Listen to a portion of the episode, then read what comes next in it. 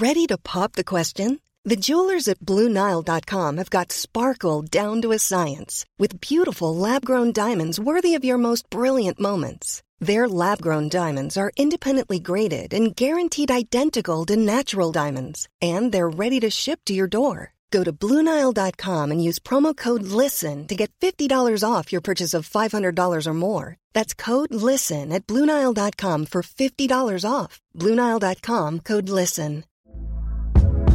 Hey there, it's Michelle Norris. I'm host of a podcast called Your Mama's Kitchen. When I travel, I'm usually looking for a way to find a taste of home when I'm not at home. And one of the things I love to do when I am at home is entertain. And Airbnb allows me to do that. When I was in California recently, I rented a house that had a great kitchen. And when we were sitting around the table, we we're all thinking, we're in someone else's house. Someone could be in all of our homes as well. If you have a home, but you're not always at home, you have an Airbnb. Your home might be worth more than you think. Find out how much at airbnb.com/slash host. Hiring for your small business? If you're not looking for professionals on LinkedIn, you're looking in the wrong place. That's like looking for your car keys in a fish tank. LinkedIn helps you hire professionals you can't find anywhere else, even those who aren't actively searching for a new job but might be open to the perfect role. In a given month, over 70% of LinkedIn users don't even visit other leading job sites. So start looking in the right place. With LinkedIn, you can hire professionals like a professional. Post your free job on linkedin.com slash people today.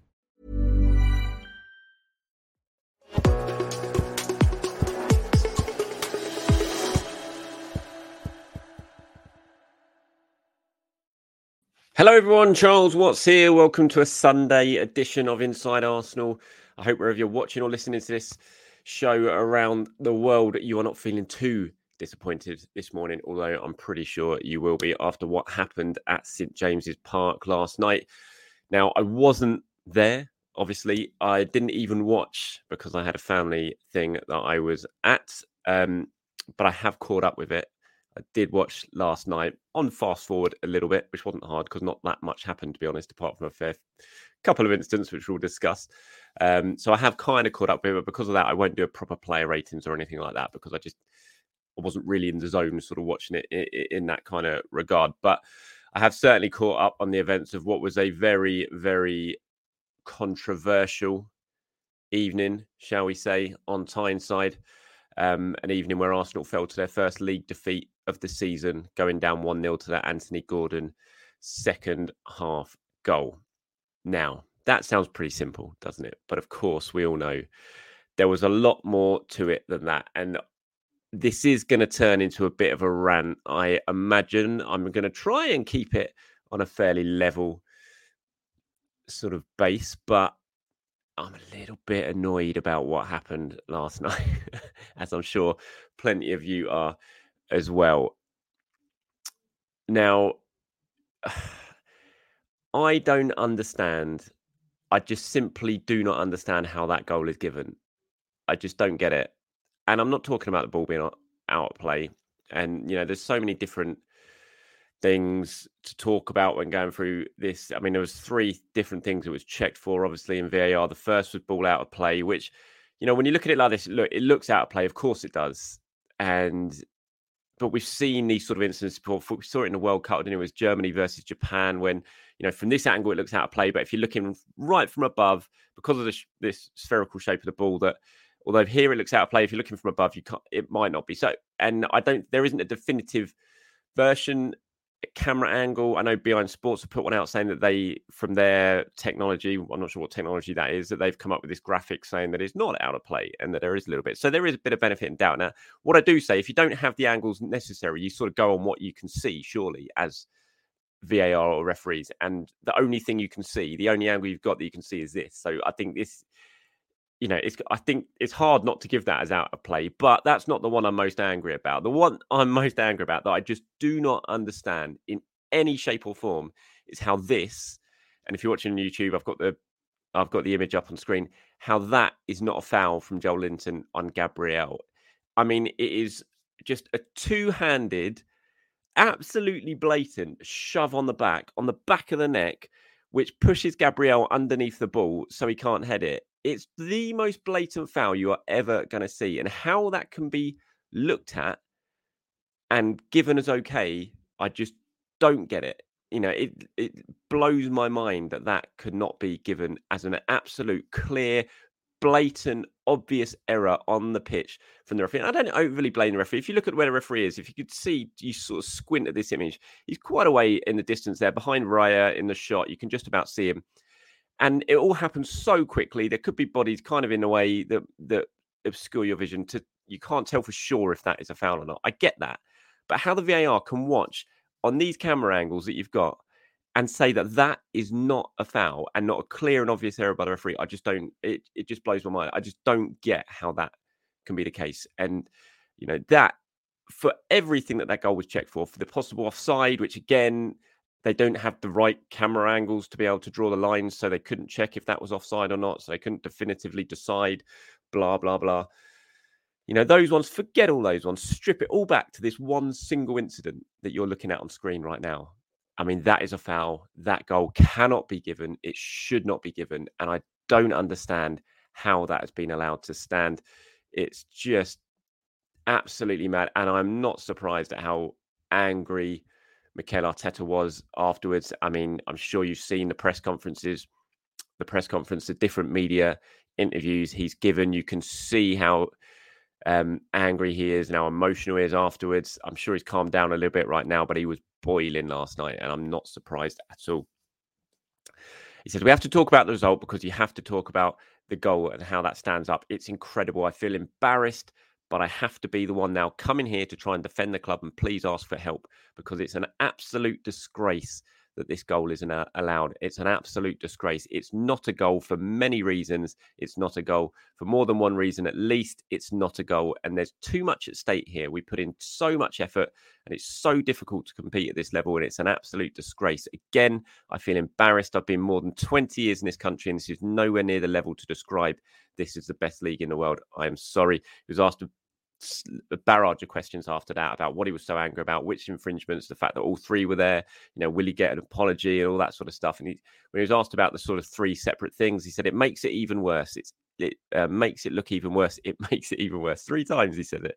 You just need to see one image, and that's what you need. And I agree, you do need one image, and that's the foul. I'm not sure if he's talking about the foul. I'm not sure if he's talking about the ball out of play, whatever image he's talking about. But that one image of Bruno not Bruno, sorry, Joelinton with two hands in the back of Gabriel, stopping him clearing the ball, is all you have to look at for that goal not to be given. Um, and he says, if you have any doubt, you look at the second one. If this is a goal, okay, that's fine. I don't care, honestly. I don't care what they say. It's the outcome. It's too late. Whatever they say, it's too late. I don't want to be ha- in the hands of these people. Um, and you know he went on and on there was different interviews this is one he gave with the press co- with the um arsenal.com so the sort of club media after the game he said for what the boys did out there and the way a football match has to be played and what is allowed in football to score a goal obviously we are talking about a very different topic i feel embarrassed to be part of this show it's unacceptable and absolute disgrace we conceded nothing and i have to praise my players for the way we played here i haven't seen a single team do what we have coming here today. But the reality is, we have zero points and they have three. In this league, the margins are so small, the competition is too big, and it is unacceptable to be in this position after what we have done on the pitch. And, you know, sometimes you see these sort of managers come out and and say this sort of thing and you think it's just a deflection deflected tactic but i don't think this is i just think he's so angry at what he's seen and i think he has every right to be so angry look I should have said this at the start of it all. I don't think Arsenal played very well. I don't think Arsenal deserved to win the game. I don't think they did enough to win the game, but they certainly didn't deserve to lose that game. And the, all this talk, I've seen people say, "Oh, Newcastle wanted it more; they deserved it." I, I, I, don't know what game you're looking at there. I don't know how Newcastle deserves to win that game. No one deserved to win that. Deserved to win that game. It just it was a nil-nil. It had nil-nil written all over it. It was two excellent defensive sides who cancelled each other out, who played a real high intensity game, and no one looked like scoring a goal. And it looked like it should have been nil nil. It should have been one point each. Go home for Arsenal. I know you want to win every single game, of course, but for Arsenal, a draw at St James's Park is not the worst result at all. I think you take that and you move on. And that's what they should have been doing this morning. They should have been sitting back, patting themselves on the back for a really good defensive play, defensive display. Certainly looking at themselves, thinking we have to do much more going forward. And that's something I'll certainly discuss a little bit later on. Um, but on the whole, you've come to pretty much the hardest away ground, I would say, in the league aside from probably the top two, as in the big two, Liverpool, Manchester City, uh, Anfield, and Etihad. But it's right up there. You've seen what they've done to PSG this season and teams like that. You know, they are a serious side, Newcastle at St James's Park. They do not lose many goals, they don't concede many goals. And I thought Arsenal really, really competed and shut them out. And I thought if any team was a better team, I thought it was Arsenal. But no one deserved to win that game. Um, and you know, to to lose it because of the because of this goal, I just, it's such a hard one to take. I think, and serious things need to be looked at in this country in terms of what how refereeing is doing. You look at the errors that are being made, and Howard Webb, honestly, this this big PR exercise that he's done, doing these shows, going on Sky, becoming more approachable, and all that rubbish. All it is is just a huge PR exercise. So when these huge errors happen, which are happening every single week, he can kind of fall back on the fact that, oh, don't worry, he's being approachable. He's talking to us in the media. He's being more open. It's just a big sideshow to distract from the complete ineptitude of top level officiating in this country at the moment. And the whole thing needs checking. Even yesterday's penalty for Sheffield United in the last minute against Wolves. How is that a penalty? The guy's falling over already. It's not a penalty. And he's given it, and Wolves lose that game. And it's happening to Wolves like four or five times this season. You go back to Liverpool Tottenham, the utter, utter joke of what happened in that game and uh, it's just you know it's you can tell I'm annoyed. You can really tell tell I'm annoyed, and it's just happening every week. And I, I really feel like Arteta was right to take a stand. I'm glad he didn't. He's not going to. You stay at this point. You don't go any further. Obviously, you know I had my say when a Jurgen Klopp with a Liverpool Tottenham on, which he he had every right to be absolutely furious at what happened when he sat up there and demanded a replay. That you know that was going too far, and I said it at the time. That's too far. You, you can't venture into that territory because it just opens up a can of worms that football will never recover from. But they, the officials and PGMOL, they need to be held into account, and they and big level managers doing that. I'm sure Arteta will probably get fined now or banned, whatever, for what he said. But I think it's worth it because it's just drawn an absolute light on the joke of what happened last night. And we haven't even actually, uh, uh, if you haven't, if you haven't followed it, and I say this quite a few times in this channel because it's an excellent account to follow. Team News and Tix um, get some really good inside stuff and um, he's put up what was discussed in the VAR studio last night um, about why these decisions weren't given. And I mean, the top one, it just it, it, it's unbelievable what they say to each other in the in the studio while they're discussing if this should be a foul. Quote: "There's two hands on Gabriel's back, but we can't be sure if it's a push." I mean, I don't know what, what what can you say about that. It's so bizarre. We can't be sure if it's a push. If a guy comes in two handed, shoves the guy clearly in the back on the sort of back of his neck, puts him underneath a ball. It's just so bizarre. On the referee on the offside, says no conclusive evidence whether Gordon's behind the ball. Again, you know, whatever. And um, the the one below the ball looks out, but we can't possibly give it from that angle. So the ball looks out, but we can't give it. It's like if that's the only angle you've got and the ball looks out, surely you give it but whatever. The the push is the one, as you can probably tell, is really annoyed me. And the fact that they've sat, they've sat there, discussed it, and said they can't be sure if it's a push. It's like, what more do you need? What more do you need to see if that's a push? It's so bizarre. I mean, you look at even the the one. This is turning into a rant. I know it is. I'm sorry. Um, and and i am going to get to this in a minute actually as well. I haven't even got to this point yet. Um, but you look at, I think, was it Man United? I think it was Højlund had a goal ruled out for Man United this season when Rashford got to the byline, cut it back, and VAR judged that the ball had gone out of play. And it was exactly the same as what happened. And that's the thing, the inconsistency. How can one decision go and a goal be ruled out, and then and the exact same thing happen and the goal be given? You know, what, there's there was no definitive proof, no camera angle that could be absolutely certain at the time to say that Rashford that the ball had gone out of play because there wasn't an angle from above and they give that goal, and they don't. Uh, so they don't give that goal, and they do for and they do for Newcastle yesterday. Oh, anyway, yes. Now let's talk about this one, shall we? Small details are big surfaces. Tight corners are odd shapes. Flat, rounded, textured, or tall. Whatever your next project, there's a spray paint pattern that's just right. Because Rust-Oleum Custom Spray 5 1 gives you control with five different spray patterns so you can tackle nooks, crannies, edges, and curves without worrying about drips, runs, uneven coverage, or anything else. Custom Spray 5 and 1. Only from Rust Mother's Day is around the corner. Find the perfect gift for the mom in your life with a stunning piece of jewelry from Blue Nile. From timeless pearls to dazzling gemstones, Blue Nile has something she'll adore. Need it fast? Most items can ship overnight. Plus, enjoy guaranteed free shipping and returns. Don't miss our special Mother's Day deals. Save big on the season's most beautiful trends. For a limited time, get up to 50% off by going to Bluenile.com. That's Bluenile.com. Again, how is this not a red card? Now, Kai Havertz, before had done that tackle, which he was, in my opinion, pretty lucky that that wasn't a red card. That could have easily been a red card. And had it been a red card on the pitch, I don't think it gets overturned by VAR. I think the fact the ref gives a yellow, I don't think VAR returns it because when you actually look at it, it looks awful, obviously, in real time. But his leading foot is nowhere near. I can't, I can't remember who it was he cleaned out. Was it Dan Burn? I can't remember. But it was nowhere near his standing foot. What catches the Newcastle defender was Havertz's sort of trailing leg, and it wasn't actually that bad. But he, you know, he went in. He was. It was very wild. It was out of control. I think that they said it was more reckless than anything else, which is why it only stayed at a yellow card. So, but I do think Kai Havertz was very, very lucky. You know, he could easily have gone for that. It was a pretty stupid challenge, stupid thing to do. But how Bruno can literally walk up, well, run up behind someone, forearm smash them in the back of the head. And it, you watch it, Bruno clearly completely, the red mist had come down. He'd lost his head. He'd jumped in on a two footed challenge on, I think, Ben White. He missed him thankfully. But then he got up. It was clearly just fuming at something, probably the Kai Havertz challenge or whatever, and then just runs up to Jorginho and smashes him in the back head like this. And VAR look at it and decide that that is not violent conduct. I mean, again, what is violent conduct? If it's not a forearm smash in the back of someone's head, how, what is violent conduct? I don't understand it.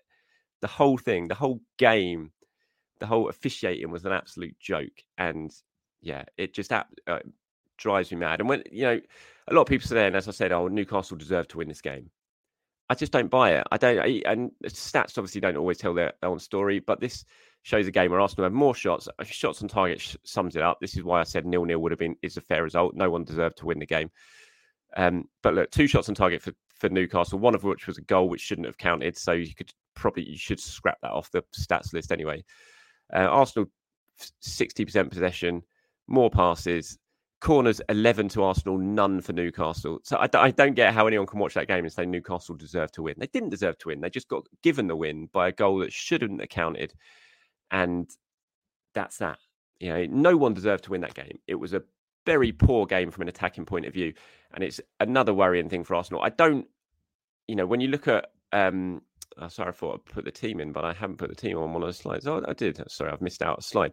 When you look at Arsenal's, um, you look at Arsenal's team here. It's no surprise that they lacked a bit of cutting edge going forward. Obviously, Martin Odegaard getting injured and training was a big, big blow. And that you, you kind of look at the spine there of Arsenal's team. The creative spine of it is not there. It's gone. No Thomas Partey, who's Arsenal's best creative mid, defensive midfielder, sitting at the back, you know, playing that sort of quarterback role, splitting the lines and getting the ball forward. So he's not there. Martin Odegaard, Arsenal's, you know, creative force in the middle of the pitch, goal threat in the middle of the pitch. He's not there. And Gabriel Jesus, Arsenal's elite striker, top striker, he's not there. So it doesn't surprise me overly that Arsenal struggled against a really good defensive Newcastle side, who we know how strong they are defensively. It was always going to be a big ask. As soon as I saw Georgine um, Odegaard wasn't playing, on top of the fact that Partey and Jesus were out, I was I was very worried what Arsenal, how Arsenal were going to be able to really hurt Newcastle because all Arsenal, all Newcastle really had to do then was shut down Saka and Martinelli. You know, double up on them, triple up on them at times, which they did and you're going to really nullify Arsenal's attack. And they did that and they did it really well and they deserve a lot of credit for that. But I wasn't overly surprised, as I said, given Arsenal's team selection and the players who are missing that they struggled um, to to break Newcastle down. But it is another ongoing issue, isn't it? It's something we've seen all season really. Arsenal are not pulling teams apart in a way that they had they certainly did last season at times. The fact that Jesus has barely played, I think, is a big. We saw what happened when he played at Sevilla. Um, when he played as a nine against PSV in the Champions League, probably like pretty much the only two games that he's played as Arsenal's number nine were Arsenal's best two performances, you could say, of the season. And he was absolutely central to that. Scored in both goals in both of those games, set up the goal for Martinelli and Sevilla. And the fact that he's not there is just such an issue. You know, Eddie is a decent striker. He does a job for the squad. You know, at home he's good. Away we know his record's terrible, and he didn't get a sniff yesterday, really. Um, and so I, am not surprised that Arsenal are struggling, but it's something that, you know, if these players don't come back soon and we don't know exactly when these players are going to come back, then they, they need to find a way to become more of a threat. Um, I thought, and again, I didn't watch the whole game, but I did watch quite a lot of it. I thought Havertz played well from what I saw. I was really happy with how he was putting himself about, and there was an intensity to his game that we haven't seen at times before. Almost spilled over a little bit with that tackle. Whereas I said he was very lucky, I think, to probably stay on the pitch. Um, but I thought Havertz actually played pretty well last night. I thought Declan Rice played very, very well. And if anyone was going to make something happen, it was going to be Declan Rice driving forward. There was a couple of occasions he had his header in the second half that maybe he could have done better with. Martinelli and Saka were very, very quiet, uh, especially Saka, who's definitely struggling a little bit right now. Whether that's because of service or what, it, it is a worry. We know, you know, Arsenal are much better side when Saka plays top level, when he hasn't played top level really this season. Um, and his goals contributions have certainly dried up in recent games. So that is a worry. But um, it was a disappointing attacking display, and Arsenal are going to have to get much, much better. It'll be interesting to see what they do against Sevilla at the weekend um, when it comes to that. But yeah, I just, it's very hard to look at yesterday's game and to assess it and to analyze it with given what went on because that is the story. The goal is the story. The the fact that Newcastle, in my mind, were gifted that win is a story, and it's it is the big talking point. The rest of the stuff, the injuries, the lack of attacking threat, that is definitely something that needs to be debated. And I think I'll certainly talk about it a lot more in tomorrow's show. But for me, the story right now, today, is the fact that that goal was given and how it was given, why it was given, just absolutely blows my mind. Yevon here has got in touch um, says, Hi, Charles. The reason given for the goal being allowed was that they did not have a clear angle to fully suggest the ball was completely out of play. But based on the angles we were shown, the ball looked like it across the line. If then that was the only angle they had, then why didn't they make the decision based on that? I agree, actually. Have you ever? I said it in this episode, is exactly what I thought. It's like, I get the whole, well, we don't have conclusive proof, but if you, if the proof that you do have shows that the ball looks like it's very much out of play, surely that's what you go on. Um, but as I said, that wasn't the one that really got me. The foul, the foul on Gabriel was the one that got me, and that there is clear proof in that. There is a clear angle. It's clear proof that cannot be given. That should not in any way be given as a goal. It had to be ruled out for a foul. Uh, you then can understand. Having said that, I think we look brilliant in defence as you had anticipated, but did we have enough going the other way? No, obviously we didn't have enough going the other way. Uh, I don't think we did, to be honest. I've seen mixed reactions towards Raya's performance, apart from his positioning for the goal. I honestly think Raya was amazing. His distribution lately has been really good. Our defending of the goal was awful. You can see right before the goal was scored, Jorginho and White are in a bit of a mix up. Should engage Willock before he's made. Disappointing night for Arsenal. Personal opinion here. I think Havertz was good yesterday. He was not amazing, but he played with passion. I hope we see more of that from him. Yeah, I agree. As I said that on Havertz. And I agree. Look, the goal was a comedy of errors from Arsenal as well. Let's not get, I, I shouldn't forget that. But despite all that, it shouldn't have been given. But look, Gabriel should clear that before it gets even to the penalty area. He miskicks the ball completely. It's an easy clearance. Had he cleared that, it all gets, you know, this the whole debate is null and void because the ball's gone up the other end of the pitch, which it should have done. And uh, and Arsenal are fine. And you know, the attack starts again. He didn't. The ball got then got played in. I think it was Jacob Murphy, wasn't it? Willock, as you said, White, and I think it was uh, Jorginho kind of leave it to each other to go and shut him down, and that gives him a lot of space to cross the ball in. Raya, ball goes over his head, uh, can't reach it. Um, I think you can certainly probably question his positioning on that one again. You know, kind of similar to Chelsea, although I, I, didn't really fault him for the Chelsea one. But you know, was he a little bit too close to the near post for that cross? Did it go over his arm? So yeah, there was definitely errors from Arsenal in that play, in that whole phase of play where they could have avoided it all happening. No doubt about that. But look, it did happen that phase of play did happen and it shouldn't have been allowed to count because of what I've had to say on this video. But I'm sure all Newcastle fans, if any of them end up watching this, would say, oh, very salty. We won, blah, blah, blah, blah, blah. You did. Fair play. And I think Newcastle are a very good team, very well set up by Eddie Howe. Defensively, they're excellent, but no one's ever going to convince me they deserve to win that game. It was nil nil all day long. Uh, and that's what it should have been. And that's what we should have been talking about today a fairly dour nil nil. But we're not because of, once again, the completely inept officiating in this country. And brief. Sorry, that is a bit of a rant. I will try and talk about it a little bit more level headed, I imagine, tomorrow and go over some of the problems of which there are at the moment with this Arsenal side. But for now, I think that had to be said and it's probably made me feel a little bit better this morning. I hope hope it's made you feel better listening to it or watching it. It probably hasn't. It's probably made you even more angry. And I'm sure lots of you are probably going to come on in now in your comments and tell me that I was wrong and that Arsenal are rubbish and all that. But at the end of the day, this was my view. Let me know your view in the comments below. As always, I'll be back tomorrow to discuss, as I said, probably a little bit more in depth and uh, look ahead to the Sevilla game, which is, of course, coming thick and fast in the Champions League this week. Until then, have a very Small details are big surfaces, tight corners are odd shapes, flat, rounded, textured, or tall. Whatever your next project, there's a spray paint pattern that's just right. Because Rust-Oleum Custom Spray 5 in 1 gives you control with five different spray patterns. So you can tackle nooks, crannies, edges, and curves without worrying about drips, runs, uneven coverage, or anything else. Custom Spray 5 in 1. Only from Rust Mom deserves the best, and there's no better place to shop for Mother's Day than Whole Foods Market. They're your destination for unbeatable savings, from premium gifts to show-stopping flowers and irresistible desserts. Start by saving 33% with Prime on all body care and candles. Then get a 15-stem bunch of tulips for just $9.99 each with Prime. Round out Mom's menu with festive rosé, irresistible berry chantilly cake, and more special treats. Come celebrate Mother's Day at Whole Foods Market. Good Sunday, everyone. I'll be back tomorrow. Speak to you soon.